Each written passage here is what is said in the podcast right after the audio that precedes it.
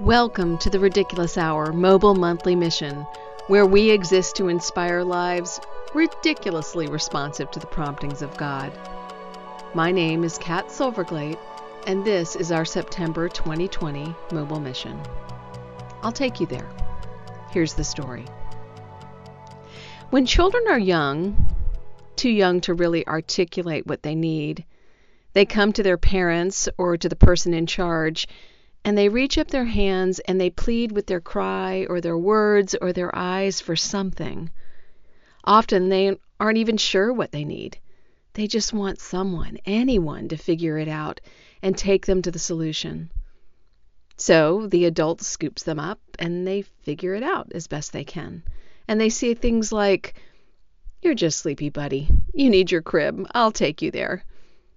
Or, you're hungry, sweetie. You need a snack. Let's get you in your high chair. I'll take you there. You just need a change. Let's get you cleaned up. I'll take you there. The kid is comforted by the security of being hand delivered to the place where the need can be met. The adult isn't the ultimate source of the solution, though. The adult is part of the delivery system, delivery to the source, the place where the need can be met. The child finds comfort in both the delivery to the source and in the solution. A friend of mine never outgrew that need for that dual security. As she aged, she kept reaching her arms out to others in times of trouble.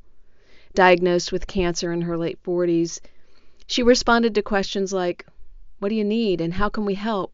with the heart of a child. She wanted us to take her to the source. Yes, she wanted us to drive her to chemo and she wanted us to bring her family meals and she wanted us to have normal conversations with her so everything in her life wasn't about cancer. But she also wanted us to take her to the source of all life again and again. We were part of her delivery system. She wanted us to say what children want us to say when life is upside down. We'll take you there. So that's what we did. A group of friends all got matching jackets. We called them our prayer jackets, and we took her there. We took her to God in prayer. We surrounded her. Each one of us connected to each other, reached toward God with her and on her behalf. It changed us. It changed her. The Lord tells us do not be anxious about anything, but in every situation, by prayer and petition with thanksgiving, present your requests to God. Philippians 4 6. Pray, he says. Along with all the other stuff you know to do, pray.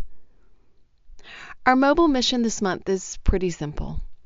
In your mission pack, you'll find a nine piece puzzle with a centerpiece representing the Lord and eight surrounding pieces representing people you'd like to pray for you.